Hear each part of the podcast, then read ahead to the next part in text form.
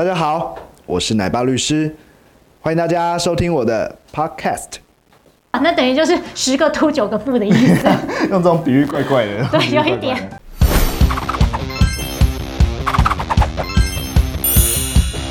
嗨，大家好，我是奶爸律师陈佑新，让你焕然又新。Hello，各位朋友，大家好，我是慧文。今天我又来介绍法律问题，然后我们也会有一系列的法律影片提供给大家，记得关注跟订阅哦。好，今天呢，我来问我们的奶爸律师会怕受伤害，但是又很想问的问题，就是离婚 Number One。真的是 number one，因为其实目前台湾的离婚率已经是亚洲第一了。台湾 number one，亚洲第一对，，我在地方上服务的，真的十个有九个几乎都来问离婚问题，你就知道这个比例有多高哎。第一个问题啦，夫妻离婚之后，财产这部分要怎么分配呢？夫妻离婚基本上除了离婚以外，有两个重大的问题，一个就是财产，另外一个是如果有未成年子女啊、小朋友的问题。刚刚说十个九个来问离婚，然后这九个里面有八个都会跟我说，哎，夫妻财产是不是共有？离婚以后我们就一人一半，这是错误的哎。现在台湾的法律规定。其实我们就叫它法定财产制，所以在离婚啊，或者是有人假设有人死亡、婚姻关系消灭的时候，我们就要进行一个东西叫做剩余财产分配。那其实它只有两个关键的概念，也就是说你婚后的财产里面，然后又是属于赚来的那一部分，大家拿出来分一人一半，其他的都不用分。那婚后来的财产里面又要是赚来的才可以。哦，那什么不是赚来的呢？就像你刚刚说，爸爸留下来继承来的，那就不是赚来的嗯。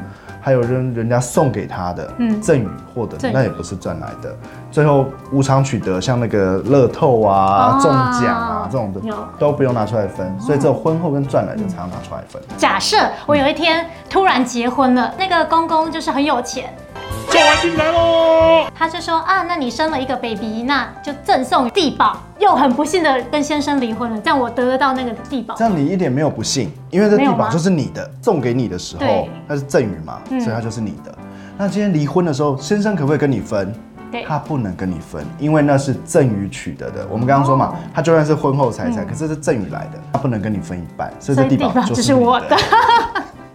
就是说，通常离婚都会非常的抓马的效果。说有想离婚的人，那这样该怎么办？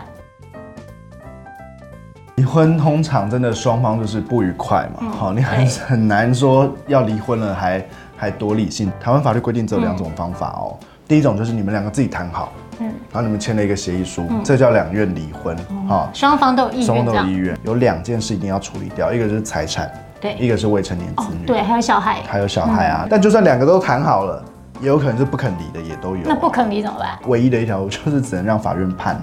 啊，所以如果说你真的就是两个人怎么样都谈不拢，你得要去起诉，希望法官可以判你们离婚，没有别的选择哦，一定要走这条路。有没有法嗯官判决失败的例子？如果你今天回到二十年前的话，那可能多数都是判失败了，因为以前的法官也确实劝和不劝离啦。哦，不过我很诚实跟大家讲，现在台湾的法官已经几乎没有这个观念了。也许我们拆散了一对怨偶，那我们可以促成两对佳偶，所以是现在的法官已经还好，不太有这个问题。判不离的话，通常呃有第一种情况是这样：如果你是那个婚姻造成瑕疵错误的那一方，嗯，那你不能提高离婚，就是偷吃的那一方，对。